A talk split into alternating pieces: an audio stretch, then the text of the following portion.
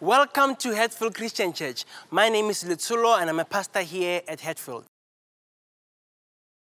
This morning we will begin the service with worship and then have time dedicated to exploring how your pledge to Faith Promise has been able to bring about the change around the globe.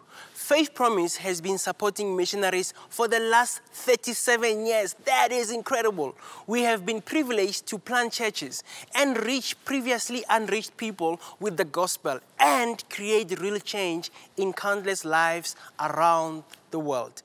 This morning, in real 2020 style, some of our missionaries are joining Pastor Louis and myself remotely. We want you to consider how much the Lord would like you to contribute to the faith promise this year.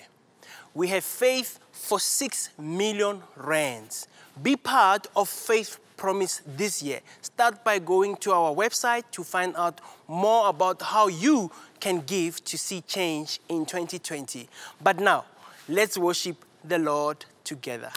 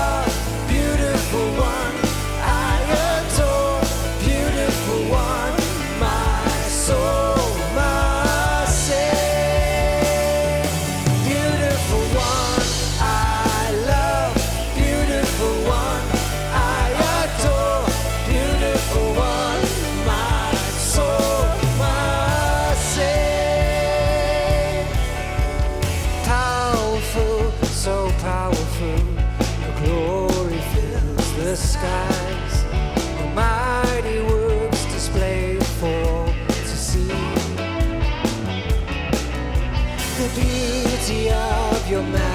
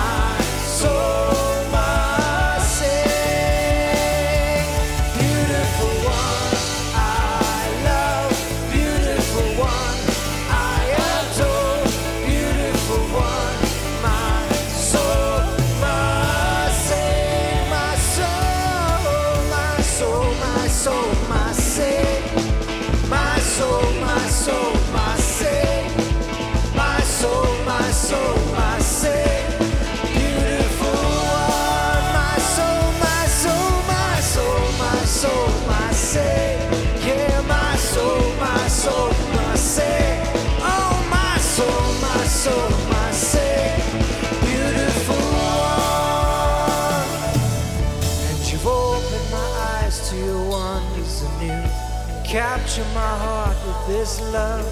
There's nothing on earth as beautiful as you. And you've opened my eyes to your wonders anew. You capture my heart with this love. Cause nothing on earth is as beautiful as you. Oh, oh and you open my eyes to your wonders anew. You capture my heart with this love. On earth is as beautiful as you. And you open, and you open my eyes to your wonders anew. You capture my heart with this love. Cause nothing on earth is as beautiful as you.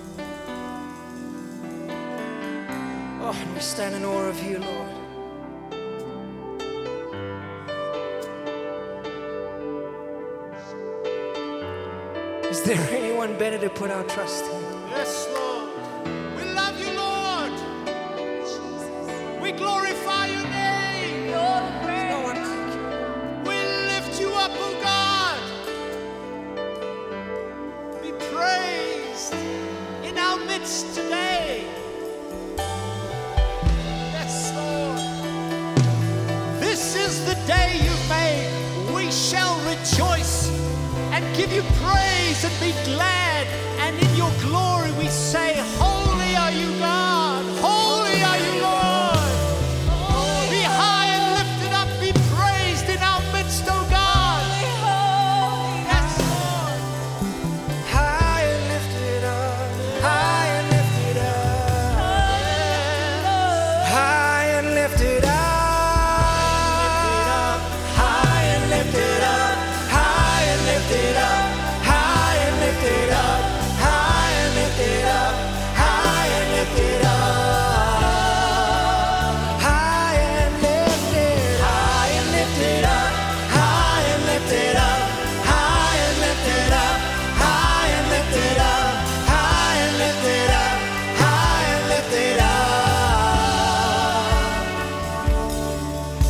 As I stand here in awe of your holiness, Lord, draw near to me and cover me. Here in this sacred place, overshadowed by grace, I'll tread lightly on holy ground. a rushing wind and sweep me off my feet, Jesus.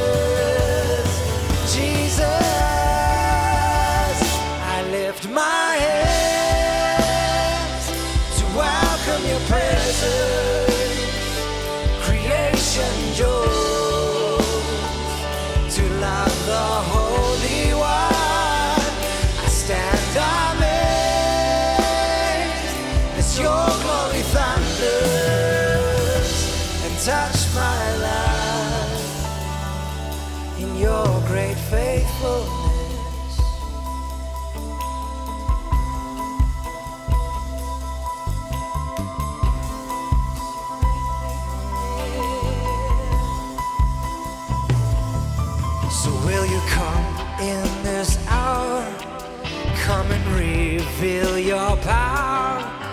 I wait for you. Oh, and only you. And now I call out your name, Jesus. Show me your face. I long for you. Oh, and only you.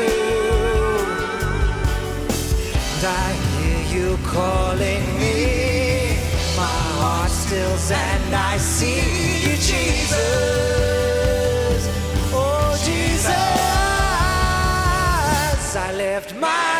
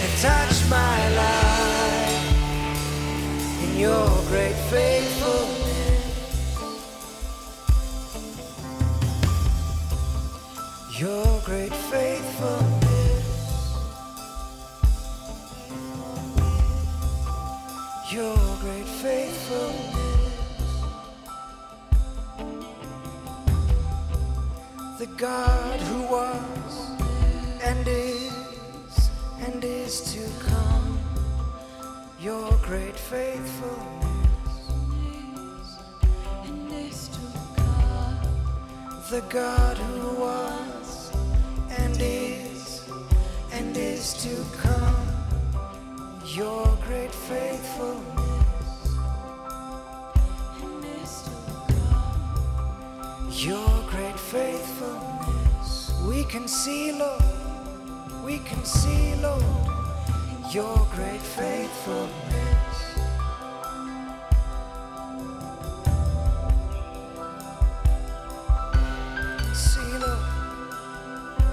Take a look around,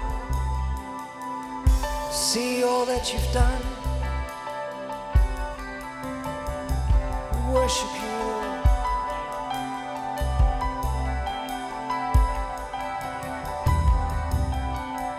As we take a moment to ponder on the goodness of who you are, Lord, your faithfulness. Creation bows down to you, Lord, giving you glory. The sun comes up, giving you glory. It's a new day. It's a new day filled with your faithfulness.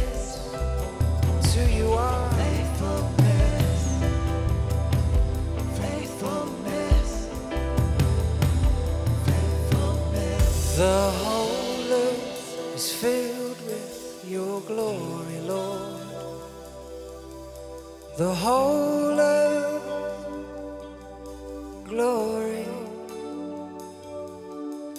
The whole earth is filled with your glory, Lord. The whole earth,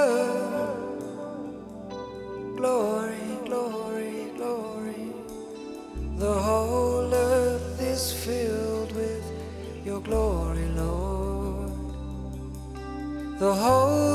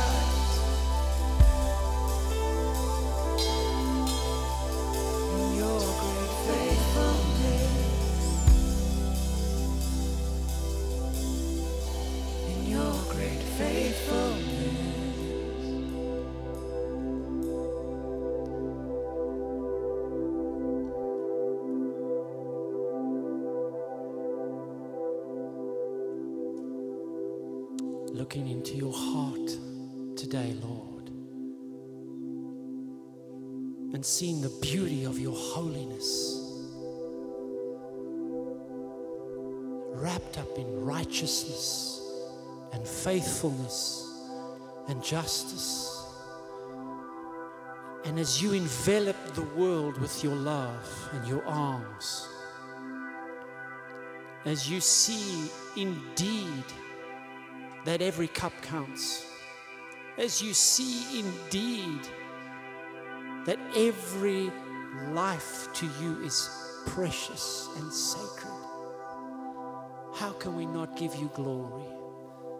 and look into your eyes and say, Majesty, you are majestic.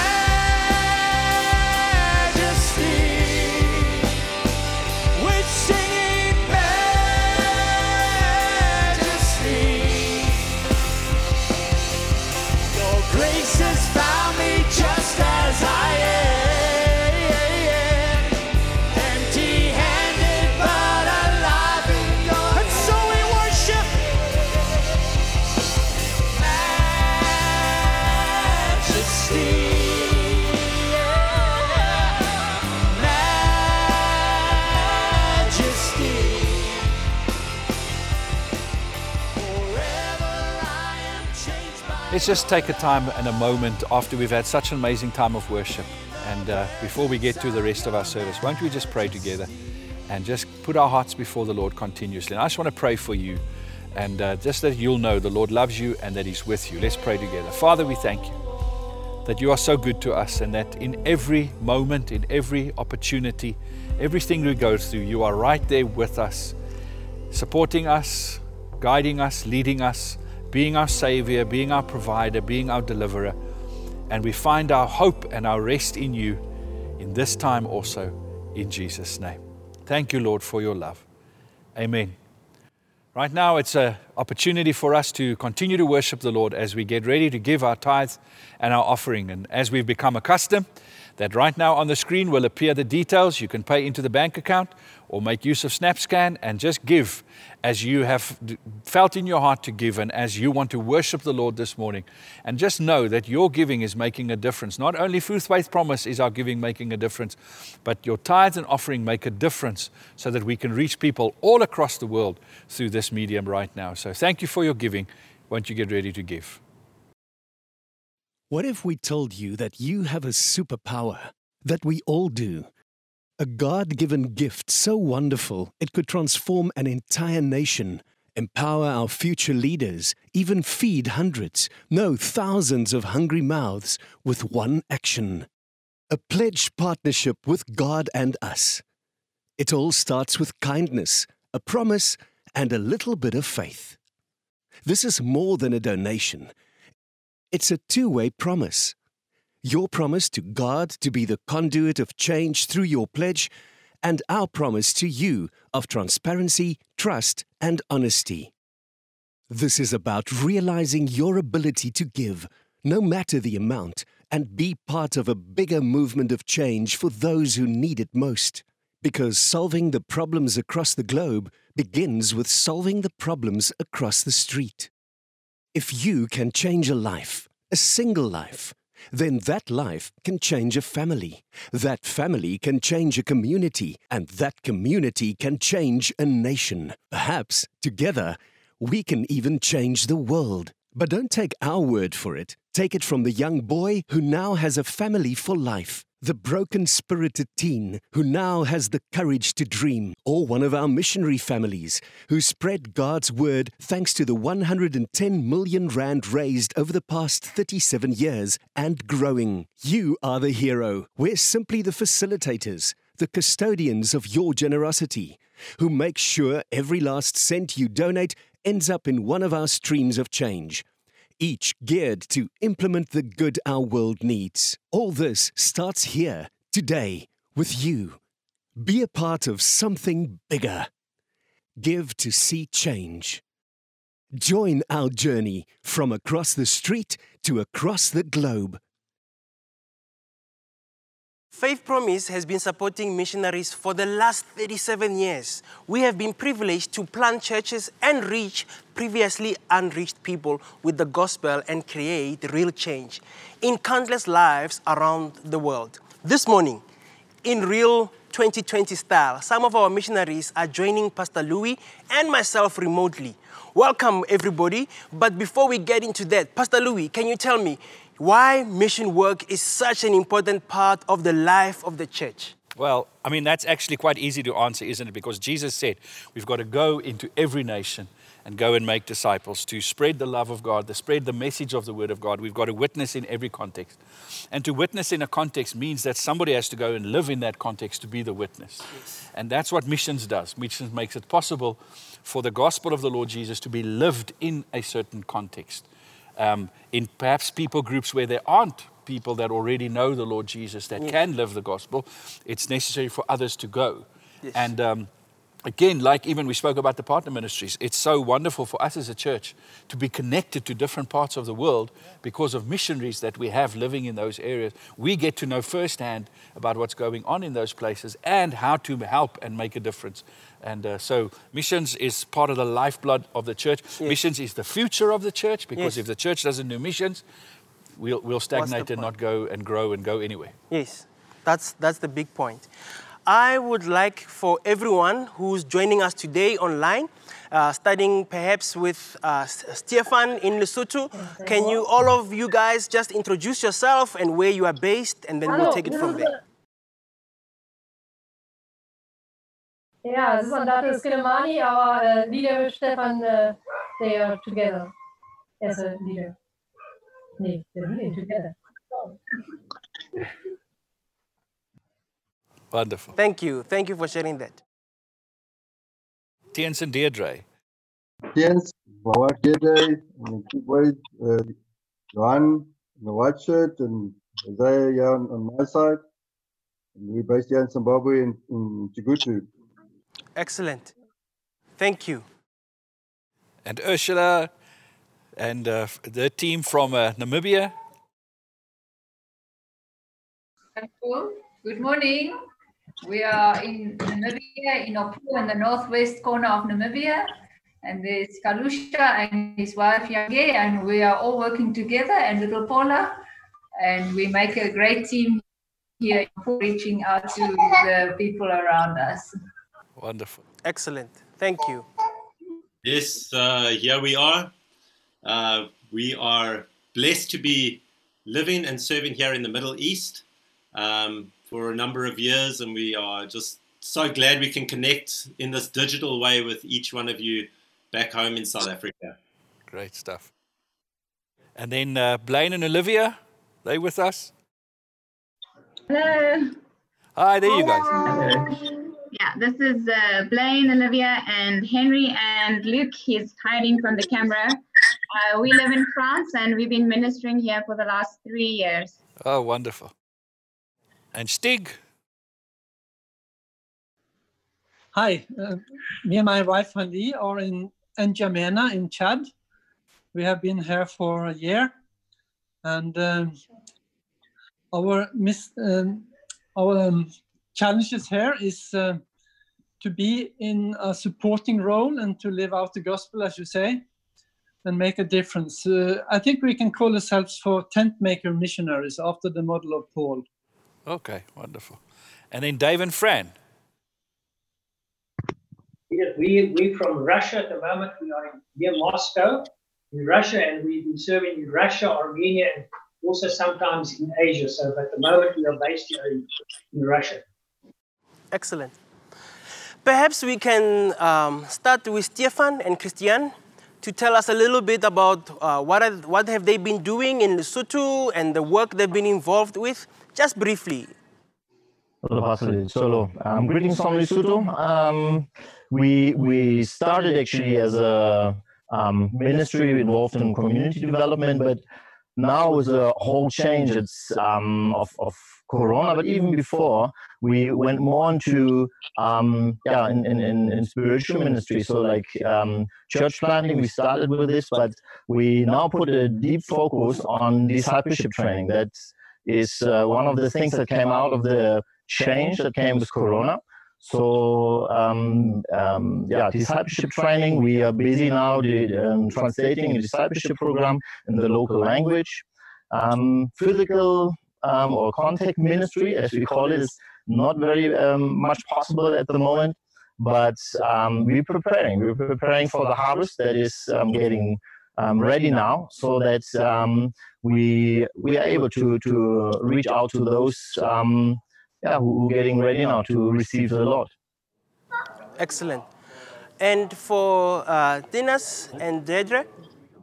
Um, yeah, at the moment we are just, um, you know, with, with, the lockdown in it, we, our project's also been um, shut down um, with our students. Uh, the, the, health inspector um, asked us not to carry on because our, the virus is actually spreading here now in Zimbabwe. And with the church as well, it's also um, on lockdown. So yeah, we've been involved with with the feeding program um, in the community. Didn't I just felt in our hearts that we um, wanted to help the people in the community to be able to get food to them, and then yeah, we really got involved with that. Yeah. Sure. Um, you guys in Zimbabwe, you've been really quite um, overwhelmed with what's happening now in the, in the nation. How have you been able to just navigate through that and still continue to serve the community you are in now? Yeah, I think for us um, at the moment, like, uh, with our um, with the church, we're doing just messages on the on the WhatsApp, and just keeping communication with the with the congregation, um, with the community. We just I've been involved with the the pastors fraternal. Um, I've just been working with the, the, the two chairmen of the two fraternals that we have um, in um, in the community and through we just approached the community to help to be able to feed and um, the, the community contributed um, towards buying the mealie meal for, for the people and then we linked up with another missionary couple couple here as well from from overseas and we're just in a joint venture um, at the moment so basically from may up until um, now in august we've been able to feed um, 2,500 people um, every month with 10 kgs of mealie meal. Sure. And it's just a blessing from the Lord. You know, the Lord just told us to do it. And by faith, we just stepped out and um, we are able to help the, the families because people can't work at the moment with the lockdown. And um, we are able to produce 10 kgs um, of mealie meal per family. So we've done 2,500 family families in, in Chegutu for four months. And that's just, uh, that's just God. nobody else can explain it but God, you know. So the funds have just come in and we were able to bless them. And what's happened with the with the churches, because we were distributing the mealie meal through the churches, so the pastors have got involved. Um, so I just worked with the two chairmen and the pastors got the mealie meal out. And then um, what's happened in the community is that the, the churches have been recognized and all the glory has been you know given um, to God. There's unity amongst the churches. Um, and the pastors are just coming back to us and saying uh, how the, the, the, the, pastors have come together to, with us able to, to, to help with the feeding. Um, so we just seen that unity take place, and we just give honor to God for that. Um, it's just um, the churches are being recognized in the community in Chegutu at the moment. Sure. sure. That's wonderful to hear, and I'm I'm sure it's all over African context that we have to really focus on things like feeding pr- programs and very practical help like that. But I wonder what it's like in Europe a little bit. Blaine and Olivia, you guys in France, that's a very, very different context. So just tell us a little bit about what's going on in, in Grenoble in France at the moment Am I pronouncing that correctly, or how do you pronounce that word correctly? That yes, well, in, from, from an English pronunciation, that would be correct.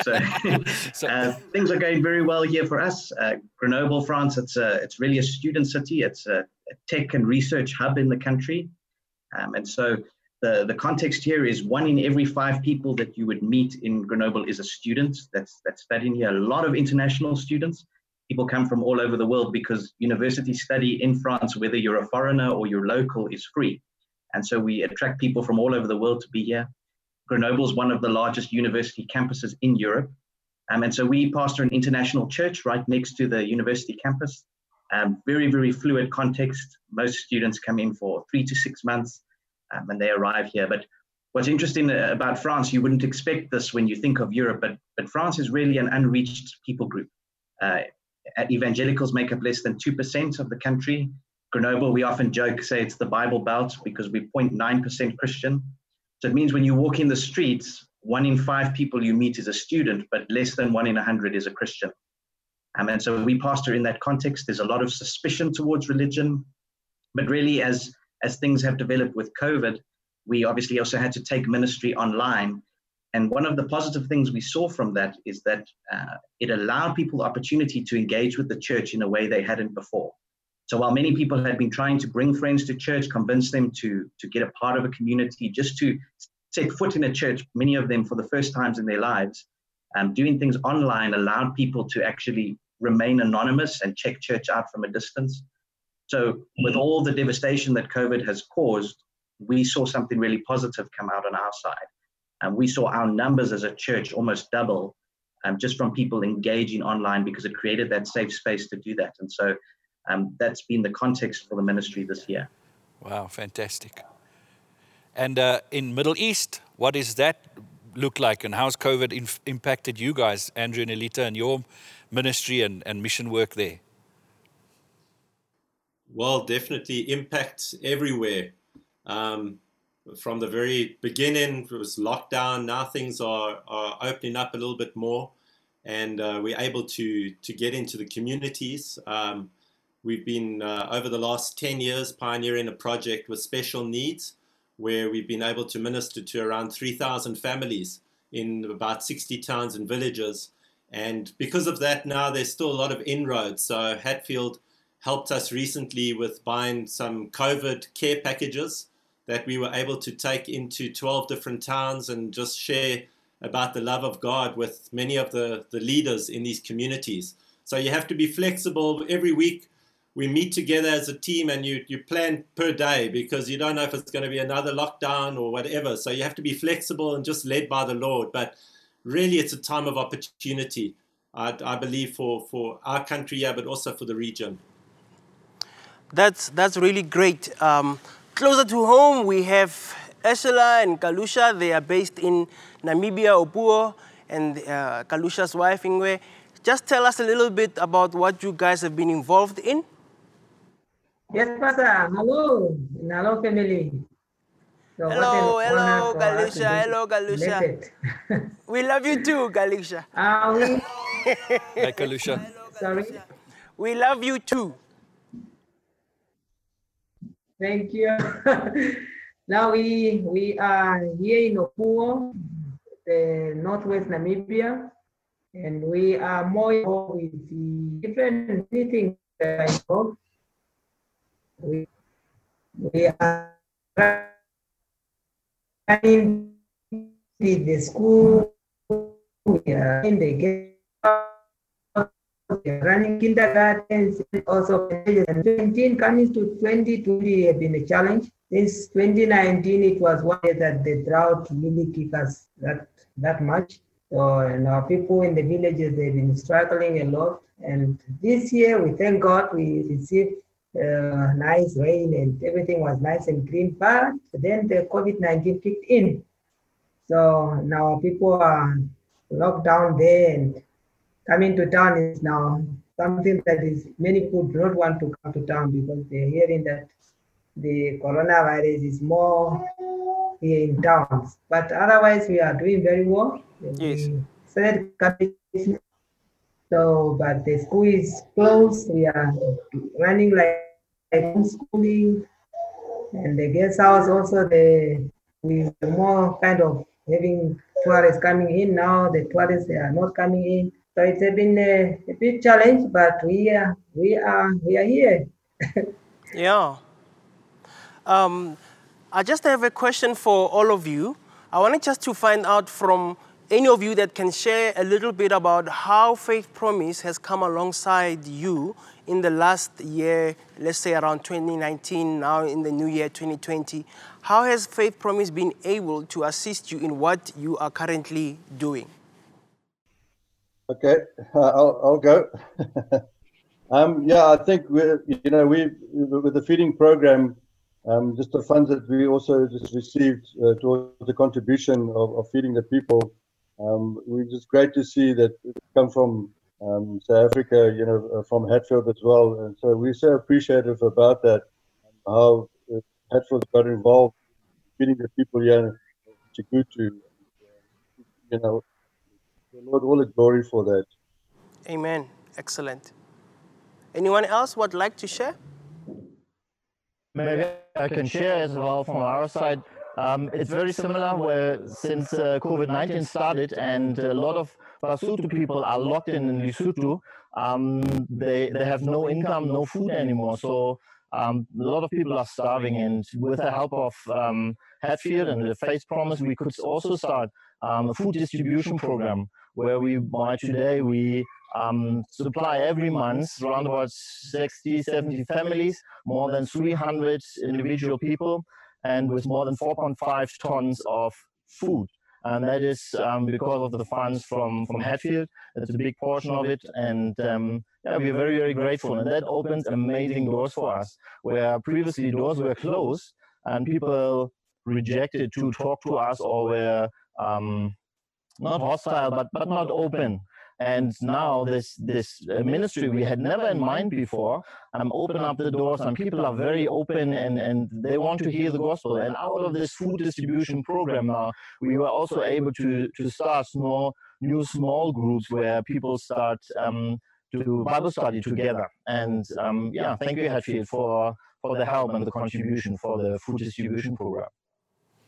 It's so wonderful to hear these stories, and it's a privilege for us to be partnering with you guys and just to enable you and strengthen your hands and to see the breakthroughs that you're talking about.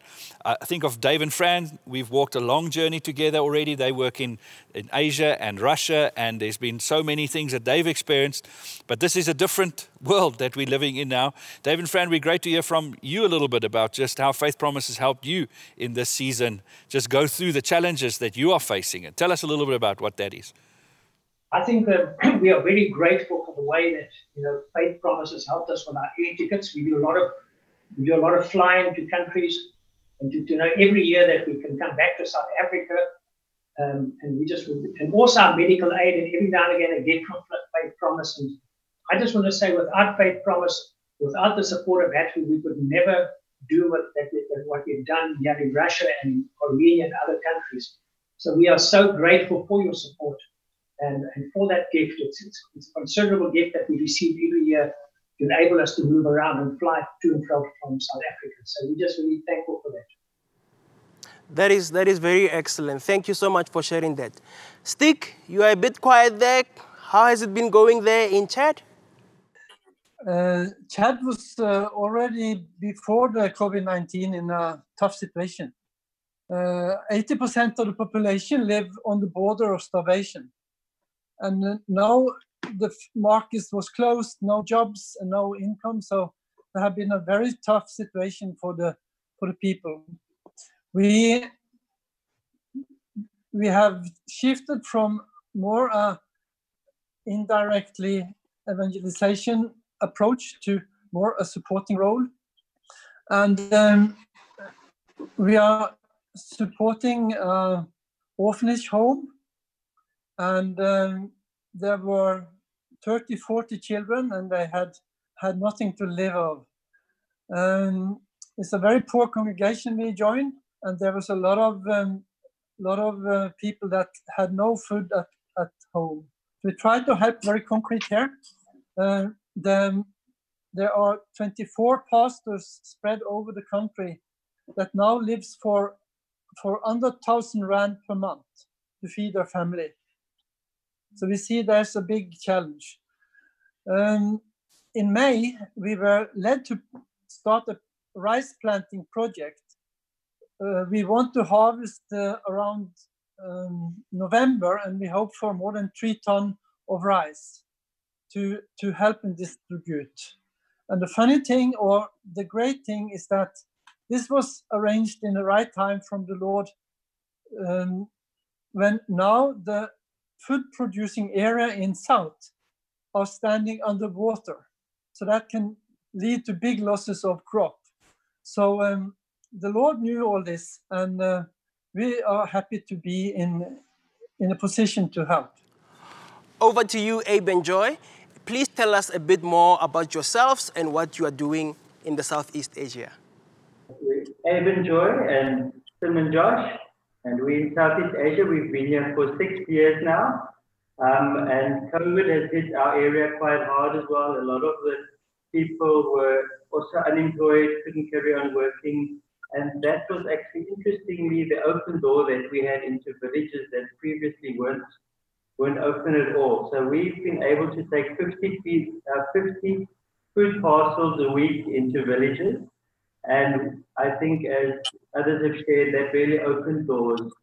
Um, I think what's been even more exciting is that we've asked if we can pray for the sick. And I just want to share two testimonies um, that were really amazing.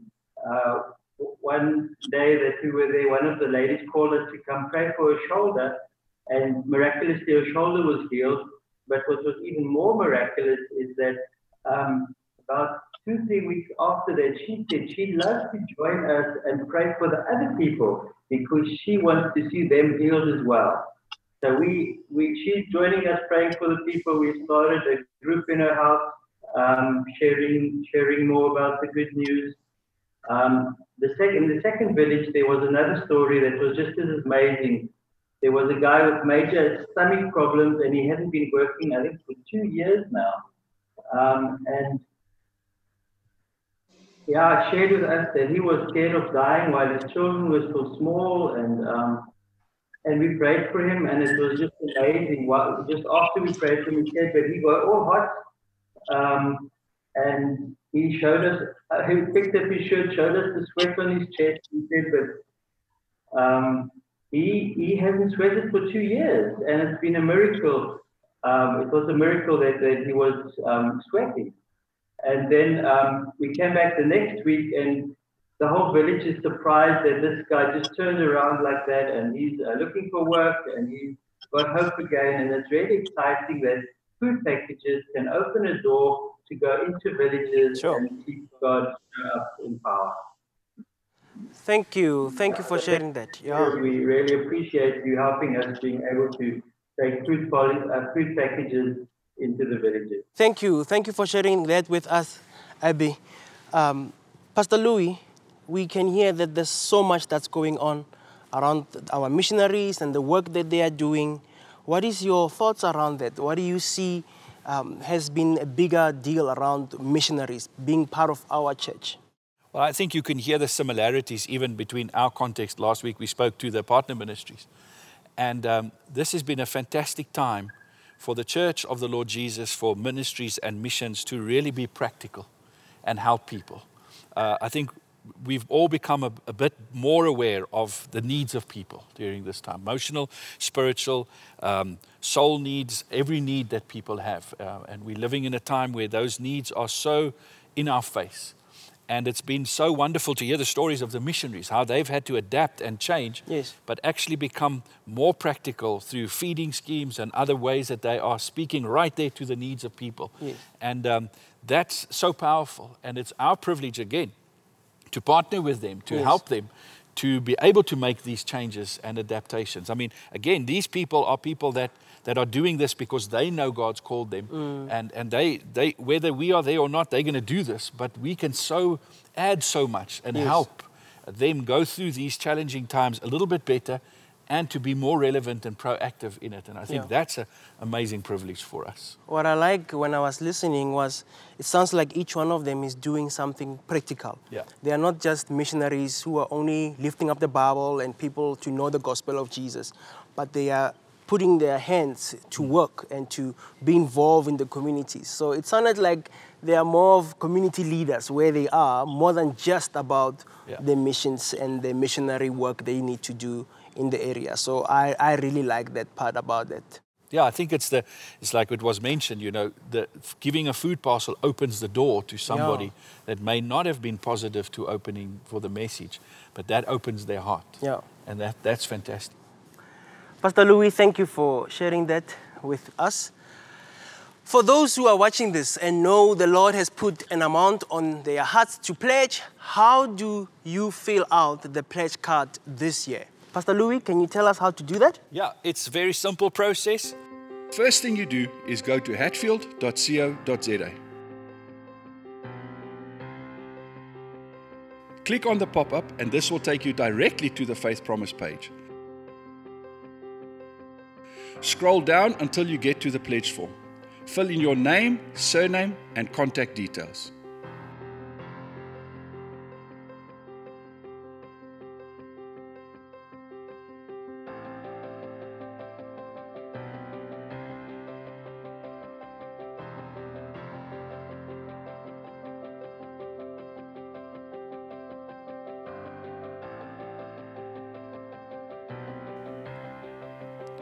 Indicate whether you want to pledge monthly or once off and how you want to pledge.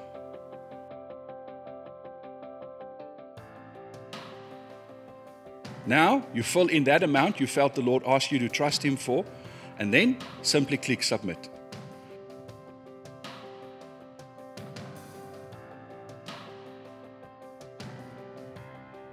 If you can't do it that way, you can also send an SMS to the number on your screen right now. Just put your name on the SMS and the amount you want to give. Indicate whether that's a once off amount or a monthly amount. Submit that SMS. And our team will phone you and get the rest of your details. And thirdly, for those who still prefer a physical pledge card in their hands, we also have hard copy pledge cards at our church reception. So if you're in the area of our church property, feel free to stop by and complete your form on site with the full knowledge that all COVID protocols are in place. So, three very easy ways to pledge. Every bit that we give makes a difference.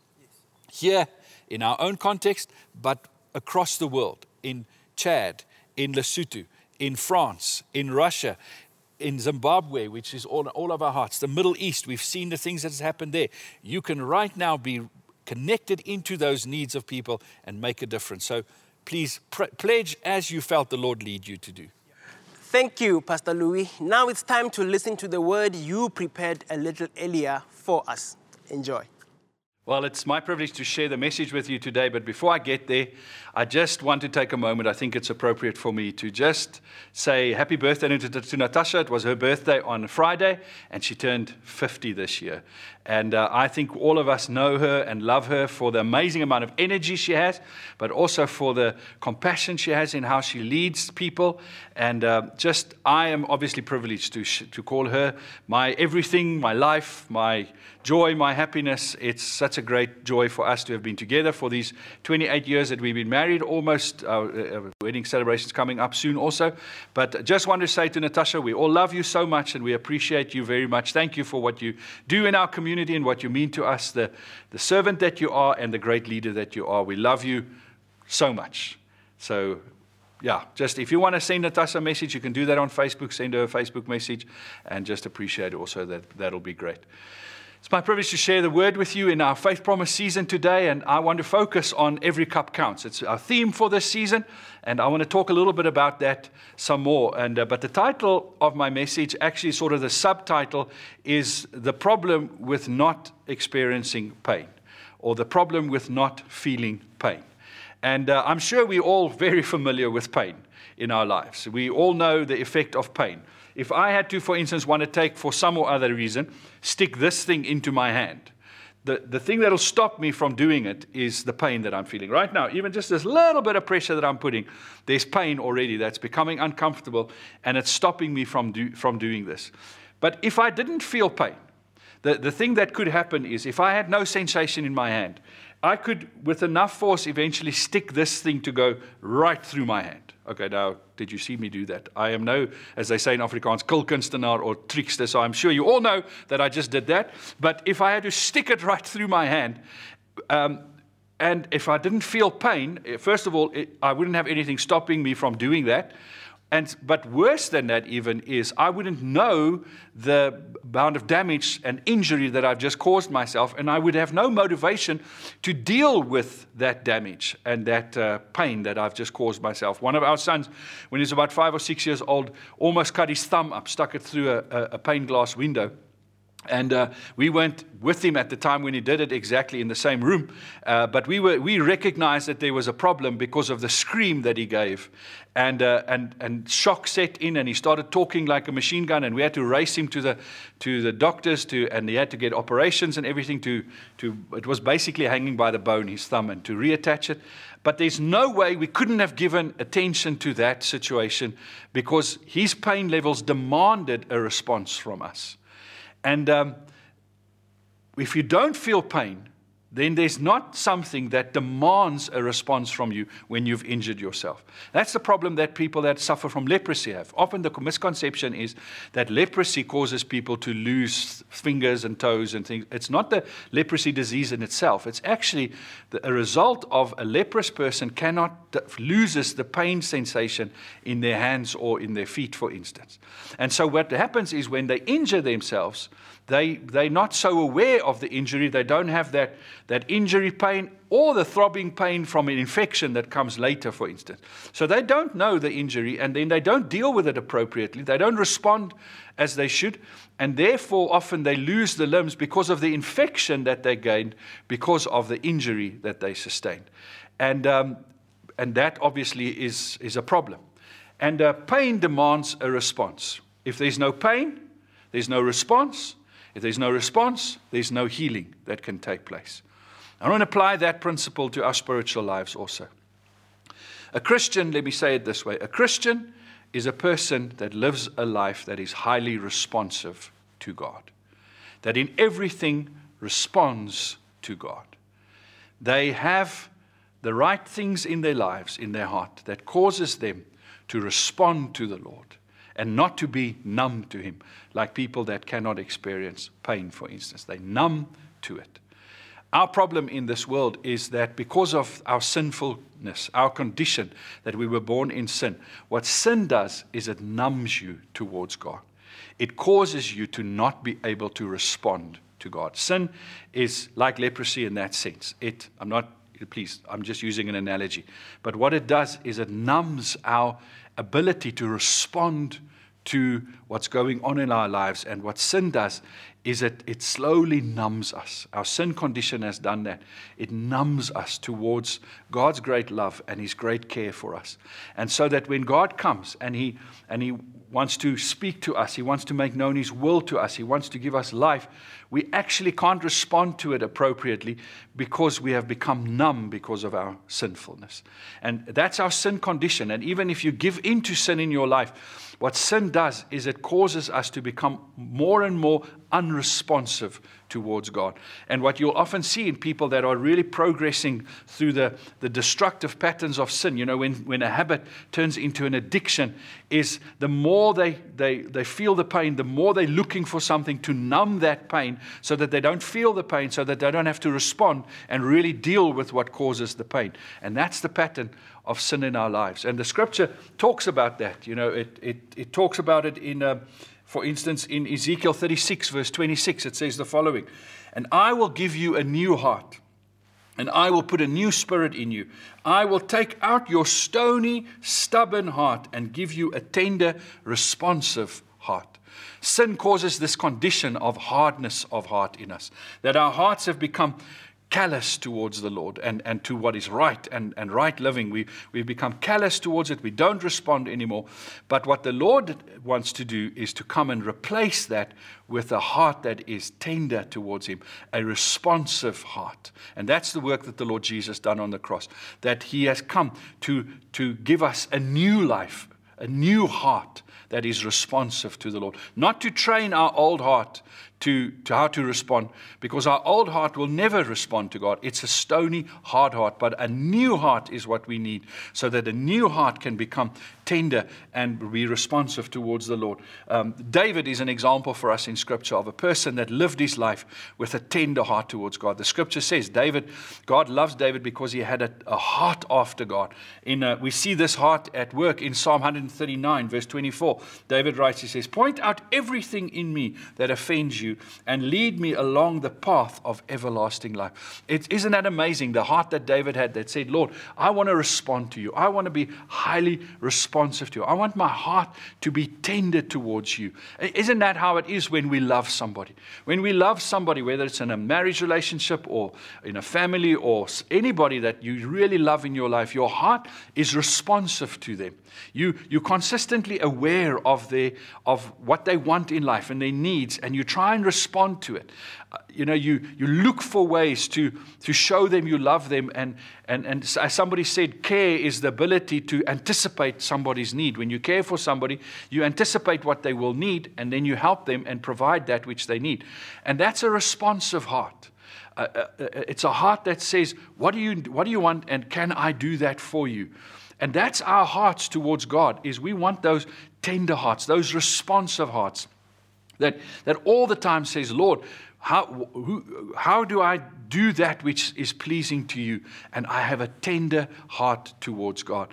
And I trust that that's what you're experiencing, that your heart is tender towards God, that your heart is highly responsive towards Him, and, and that everything in your life is about, Lord, if, if, if I know that's what pleases you, I want to do that. So that it's not a law, so that it's not, oh, I have to do that, otherwise God's not going to be happy with me. That's a completely different way of life. You see, but that's often what happens with us. If, if, uh, Often, sometimes you see it in Christians, for instance. Young Christians get born again, they get saved, they give their hearts to Jesus. It's like, oh, wow, I love Jesus, and nothing's too difficult for them to do and for Jesus, and they love the Lord Jesus, and they're very responsive in their hearts towards Jesus. But through a little bit of time, they, you know, and now they start understanding their faith a bit better and Christianity, and, and they, they learn what the expectations are. It's easy to then move into a space where your heart just becomes a, what I want to call today a cool heart. And by cool, I don't mean it's, you know, it's a hip and happening or nice heart. I mean a cool, it's, it's cooling down. It's becoming lukewarm. It's a heart that starts saying, well, instead of doing what God wants me to do because I love Him, I know it's the right thing to do, and I know He expects me to do it. So, so I'm, I'm just going to to sort of tick the boxes. I'm going to go through the motions. I'm going to do the right things because I don't want God to be angry with me or disappointed with me. I, I, and, and we just we start going through the motions, and our heart cools down towards God. It's the same again. And if you see that happening in a marriage, for instance, where two people love each other, they're so in love when they get married, and it's, they can't, you know, they want to do everything for each other and spend time together, and they're inseparable. But you know, after a while, the sort of the, the, the, routine sets in, and they, they, they now get to know one another, and they're not so surprised by each other. They, they, they perhaps start finding little things in each other that they don't like so much, and, and then it sets into a time where you start going through a little bit of the motions. Your heart cools down. Now, in our Christianity, that's a dangerous time because that's a time where people can move into a little bit of legalism almost, where they start externalizing instead of being motivated by this responsiveness to God because I love God, I'm starting to just do the external things. My heart's no longer really in it, but I, I don't want to not do what is right, so I, I externally do. I still go to church.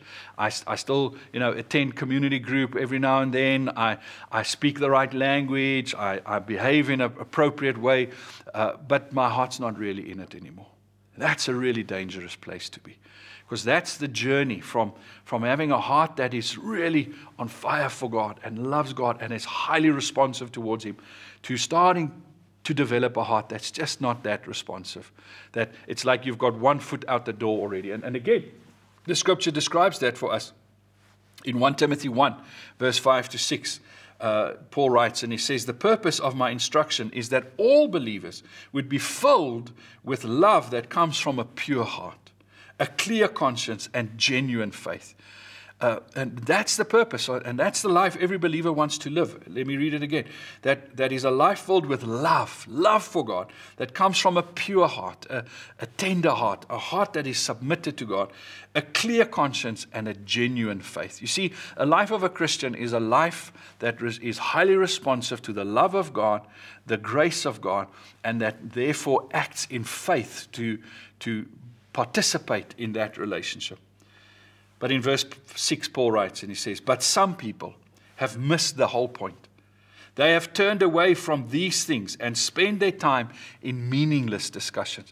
Partly what he's talking about here, meaningless discussions, is when people start arguing about can a Christian do this or can't a Christian do this? And, and people start wanting to, to know where the line must be drawn. And um, it, it, can I still be a Christian? And can I still be in a relationship with God and do this? He says, then you start missing the point.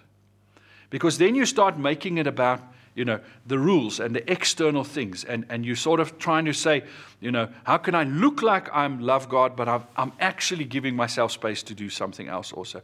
Then your whole heart's not in it anymore. Your heart is starting to cool down and be less responsive to God. And none of us, I think, want to do that. But we've all experienced that. When we go through challenging times, or when we go through times where, where we're very blessed, even, or there's many seasons and opportunities in our life where our hearts can just cool down towards Him, become a little less responsive, where it's, where it's not so much about loving Him and giving Him everything. We just, you know, we, we're ticking the boxes and going through the motions, and a little bit of cynicism can get in there, and, and, and, and, we, and we think we're maturing, but we're actually losing our first love. And again, David's such a great example where he says, Lord, uh, just take me back to my first love for you. I want to love you the way I loved from the beginning. And, and, and Jesus even says, you know, he says, well, our hearts must be like little children. We just love God. We love him. And that, and that highly responsive heart is what causes us to grow as believers. Uh, 1 John 4, verse 9 says it the following way He says, We love because he first loved us. You see, when Jesus then and, and the Father recognized that, and, and, He knew it all along, obviously. But he, when He addressed our sin problem, we were in this hard heart, this stony heart, this rebellious heart towards Him that was numb towards Him. He said, I'm going to come and give you a new heart. But the way He came and, and brought us back to a, a life of responsiveness to Him is by loving us first and loving us and, and softening our hearts with His great love by, by just Uh, or our responsiveness to Him so that He could give us a new heart that can love Him. And the scripture also says in Romans 2, verse 4 Don't you see how wonderfully kind, tolerant, and patient God is with you? Does this mean nothing to you? Can't you see that His kindness is intended to turn you away from sin? Some of the other translations says it's His kindness that turns us to repentance. And that's the strategy of God is when we have a hard heart, a heart that is unresponsive towards Him. He comes and He loves us and He reveals His kindness towards us so that our heart can be renewed and softened towards Him. So even if you're a believer, that, and particularly if you're a believer, that have, that have loved the Lord, but you're recognizing that your heart is just cooling down towards Him, it's, you can do all the right things externally, but if your heart's not in it, it's not pleasing God. God's after your heart. It's your heart that matters, first of all. From the heart, comes the right way of living. But you can't do the right way of living if your heart's not in it. That's, you know, then we start going into the place of hypocrisy and legalism, and, and, and, and it leads to further death. It leads to greater unresponsiveness. People that go into legalism, I've never seen it, where a Christian loves the Lord and then they go into keeping rules and laws, actually end up loving God more. They always go and eventually become I don't even want to love God anymore. I've seen countless of people that once they start going into that, keeping the things externally, they actually become, their heart just gets harder and harder and they end up not loving the Lord for whatever reason it may be. So we want to live these responsive lives because God has loved us. He has come and He has lavished His love upon us. And I want to live a life. And the best kind of life I live is when my heart is responsive to Him. That when, the, when He comes, that I am there and responding towards. I mean, that the Holy Spirit makes possible in my life. And that's what the Holy Spirit's work is. When I've given my life to Jesus and Jesus now enters into my life and becomes my Lord and Savior, the Holy Spirit takes up residence in me. And the Holy Spirit in me trains me and disciples me and teaches me how to be responsive to God. So that, like, to use our pain analogy again, I mean, this thing presses on me, it requires an immediate response. If I want to get rid of this pain, I have to do something right now. And that's the amazing power that pain has in our lives. It doesn't ask when it's suitable. It doesn't say when it, when it suits you, you need to go to the doctor. If you've really got pain, if you've severely injured yourself, you have to do something about it right now. And that's the heart I want to have towards God. When I feel God impressing on me something, when I, when I sense His presence, I, it doesn't matter if it's appropriate, if it suits me. It does. It, I want to respond. I want to live my whole life in that level of responsiveness towards Him. I want to have a responsive heart, and I'm sure you the same for you that you want to have a responsive heart. In Peter, uh, he writes about this, the, the, the disciple of the Lord, Peter. He writes in 2 Peter 3, verse 9, and he says the following The Lord isn't really being slow about his promise, as some people think. No, he is being patient for your sake. He does not want anyone to be destroyed, but wants everyone to repent. You see, this is the heart of God. And this is the, the, what shapes my responsiveness towards him also. Is not only do I respond to him, but I respond to what's important to him, what he values. And we live in a world where many people are not responding to the Lord. They, they've developed these hard hearts, or they developed cold hearts, or they, they, they're in their sinful condition and they're not responding to God. And that would lead to destruction. That would lead to, like we said, with, with people that are unresponsive to pain, to major loss. Uh, but these people don't know it. They don't know that they're in a condition that, that if they don't respond, that they're going to lose so much.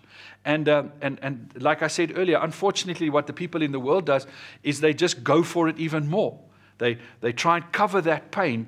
And, and because they try and cover it with their habits and their addictions and things, they, they, they incur more damage and then and, and they're not even aware of it. Sometimes even after they've lost like limbs emotionally and spiritually and, and in their lives and, and have suffered so much loss, they're still not aware. They're still not attending to the pain. And that's why the Father has commissioned us when the Lord Jesus said, Go and make disciples. He said, We have to go and to help people recognize their condition and so that they can become responsive to Him. We have to make people aware of that. And, and that's a big part of our responsiveness is not only do I respond to the love of God, but I respond to His call to make His love known in the world around us. Uh, George Peters, a famous uh, scholar, uh, wrote a, a, great book about uh, the theology of missions. And in it, he says the following He says, In the Old Testament, God's way of doing missions, of evangelism, of reaching people, he, he termed it, uh, it, was the, it was the taste and see model where what happened was in the Old Testament, the Israelites lived, and when they were close to God, they had all the blessings of God. And we read in the Old Testament, the Queen of Sheba and other situations, where people would then come to them and say, Why are you doing so well? Why are you so blessed? And then the Israelites would say, It's because of our God that we are living life so great. And, it, and he therefore calls it the taste and see. Taste and see that the Lord is good. That's the community of the Old Testament. The, the, the, the, the, the Jewish people lived that way. They, they didn't really go out to tell tell people about their God, but they allowed people to be proselytized and come into their faith because they saw the goodness of God. In the New Testament, we see that continuing, but we also see a new approach that Jesus adds to it.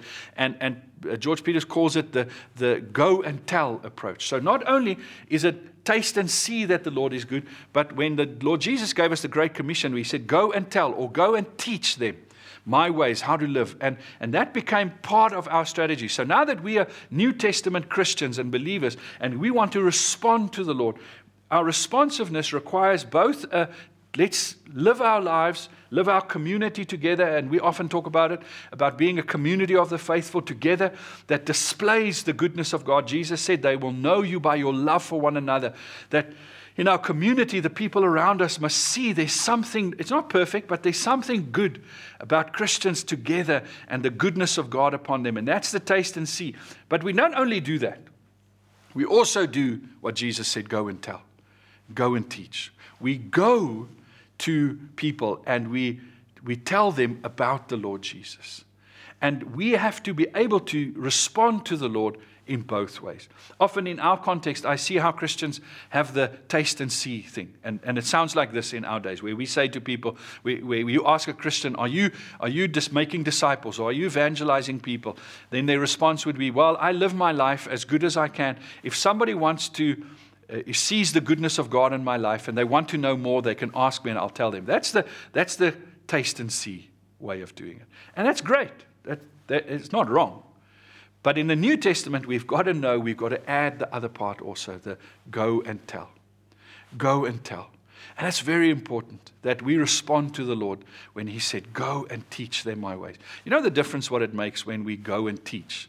That is, that adds a dimension that, that, that taste and see doesn't have. You see, when, when like if my family, we live a, a, great life and we love the Lord, and we've got lots of our kids' friends, and we've got our friends that come and spend time with us and come into our house, you know, when it is allowed, and now that we're back into smaller social visits, and it's great.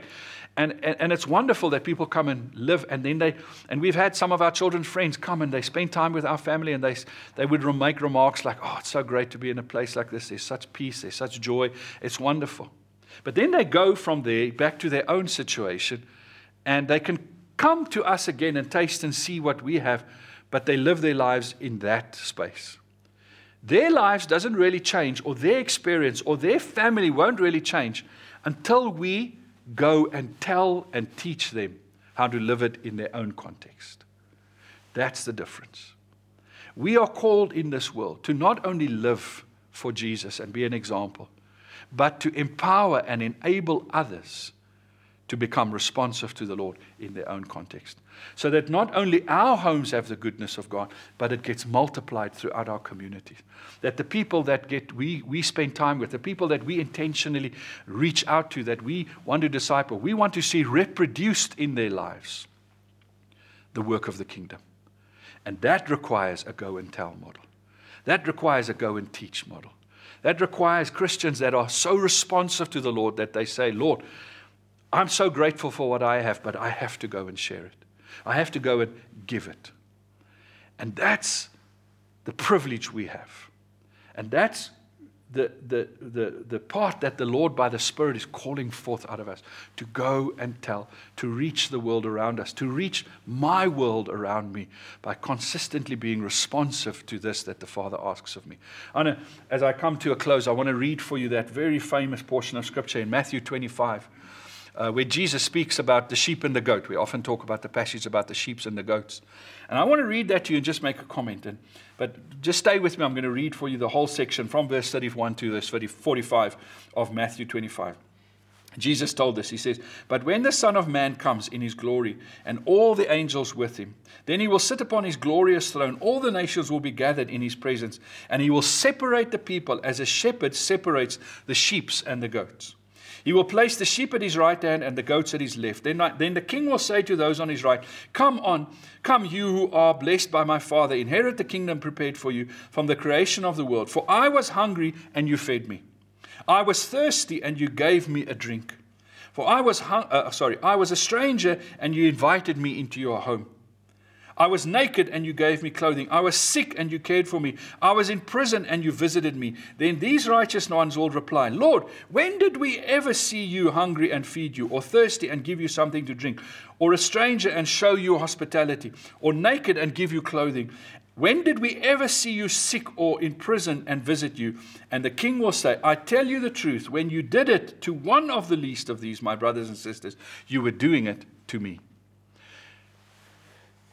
what we've got to understand the message Jesus is giving here is he's not giving us a law or a, a, set of works, things that we have to do to live up to his principles. No, what he's actually saying is inversely that. He's saying sheep are known for their responsiveness. What separates a sheep and a goat is a sheep is responsive to the shepherd's voice, a goat always has a but.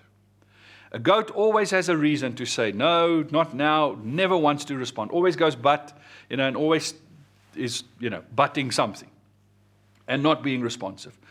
He's saying here, if you have tasted and seen the goodness of God, if you have experienced the kingdom, there will be in you this natural desire to want to share that with other people, to step beyond, to give, to make a difference in somebody else's life, to, to give that. It, it's, it will become part of your natural lifestyle. It would be to feed people, it would be to provide a cup to somebody of water. It would be to visit the lonely. It would be to visit those in prison. It, it would be just part of your lifestyle because you are being responsive. If my heart is tender towards God, if my heart is responsive to Him, you will see it displayed in these things that will naturally happen out of my life. So it's not, okay, if I want to love Jesus, then I have to do this and I have to do this and I have to do this. No, because I love Jesus, this will be what you'll see in my life. And therefore, we can say every cup counts. Jesus says it here every cup that was given in His name. Now, if I give somebody a cup of water, doesn't change their life in and of itself. But if I give a cup in the name of Jesus, that's a whole different ballgame. Because in the name of Jesus, I don't have to say to a person, here's a cup of water in the name of Jesus. No. In the name of Jesus means I'm giving a person this cup of water because I am responding from the goodness of God that I have received. And it has stirred in me this responsiveness towards God and this desire to do the at least the little bit that I can. Even if, and if what I can only do in this situation is give a cup of water, then I'm going to give that cup of water because I want to do something. That's a responsive lifestyle. But there's also the other side of it. Jesus says in verse 41 Then the king will return to those on the left and say, Away with you, you cursed ones, into the eternal fire prepared for the devil and his demons. For I was hungry and you didn't feed me. I was thirsty, you gave me nothing to drink. I was a stranger, and you did not invite me into your home. I was naked, and you did not give me clothing. I was sick and in prison, you did not visit me. Then they will reply, Lord, when did we see you hungry or thirsty or a stranger or naked or sick or in prison and not help you? And he will answer, I tell you the truth, when you've refused to help the least of these, my brothers and sisters, you are refusing to help me. He's saying uh, uh, the goats are the unresponsive one, the ones whose heart has become so hard and calloused that they always find an excuse why they don't have to do something for somebody else, why they don't have to be responsive. And, and, and here Jesus is just using an example. The goats are the ones that, that have laws and rules in their lives that, that are why I shouldn't do this or why I shouldn't do that. There's not a heart response anymore. I don't want to live a life like that. And what makes it possible for, for me to be responsive is because God loved me first. And I am in the very privileged position of having received the revelation of the grace and of the love of my Father for me. And that's changed my life. And that's the testimony of so many of us on this, in this service together today. Hasn't our lives been changed by the love of God? He awakened within us. We are born again. The old has gone, the new has come. I have a new life within me, a heart that is responsive towards God and is growing in its responsiveness towards Him and to what is important to Him. And therefore, as a disciple, as a follower of Jesus, I not only love Him more, but I love my brothers and sisters more in my community of the saints. And I love those that don't know His love. I love them all the more also. So, my challenge to you today is simply this How responsive are you? Have you, become, have you gotten to a place where you feel the sensation, but you just try and ignore it? Or you've become totally unresponsive? Or do you live a life where there's a high level of responsiveness to God and to what's important to Him? And this faith promise season, it's not about the money that we give. The money matters. It really matters. I don't want to underplay that because every rand, every cent we give enables us to really make the difference, to feed the hungry, to give the cups of water, to give the clothes. We've done everything described in here prison, everything we are able to do because of the money. But the money follows the heart, a heart that is responsive to the Lord. So, won't you, first of all, today, say, Lord, Here's my heart. I want to make sure my heart is so responsive towards you. If you recognize that your heart has become cool towards the Lord, and say, Lord, renew in, like David prayed, create in me a new heart. Lord, just change my heart. Just put your heart before God and, and say, Lord, soften my heart. And, and I'd encourage you every day this week, every day this month, keep praying that prayer, and you'll see your heart becoming softened again. If you've got a hard heart because you've never given your heart to Jesus, you've never done that and surrendered your heart to Him yet, We've got a team standing by. At the end of the service, you'll see where you can either send an email or log on right now, and there'll be people that will re- uh, respond to you and pray with you and help you to give your heart to Jesus. I want to encourage you to do that right now today. But let's live lives that are highly responsive to God's love and to His purposes and plans in this world. Let's pray together. Father, I thank you that you loved us and you continue to love us, that it's your kindness that changes our lives that we don't respond to you because of fear, because of duty, because of religion, but we respond to you because of your love and your grace. And I pray forth out of every person that's listening to this message, viewing it today, I call forth a responsive spirit, Lord, a soft heart, a tender heart in Jesus' name. Lord, if there's anybody that, that recognizes by your Spirit today that their heart has cooled towards you, I pray for a, a flame to be fanned within them, that that flame will not die out, but that they would come back into, and that your Spirit will help them to come back into that life giving energy of your Spirit that will just fan that flame to love you and respond to you more, Lord. I also pray if there's anybody, Lord, that, that has not given their hearts to you, Lord Jesus, that is still caught in that, that pattern of, of a hard heart, a rebellious heart, that today they will surrender that heart to you and that you can give them a new heart. And I thank you for your spirit that'll do that today in Jesus' name. And I thank you also, Lord, for us that has this opportunity through faith promise to respond, to be challenged and to respond. Not purely, purely by giving money, that's one way we respond, but by giving our lives to be whole life disciples, Lord. That in every place, in every opportunity, we respond to you and what your Spirit asks of us. And we thank you for that. We love you, Lord. We're so honored to be in your family in Jesus' name. Amen. I want to say thank you for joining me today. And, and, and in a sense, I know this. I'm so amazed by both our churches, the responsiveness of people in this time. May you be encouraged and strengthened in that response. So, right now, as we end the service, there's the discussion points that will come up. Please make use of that.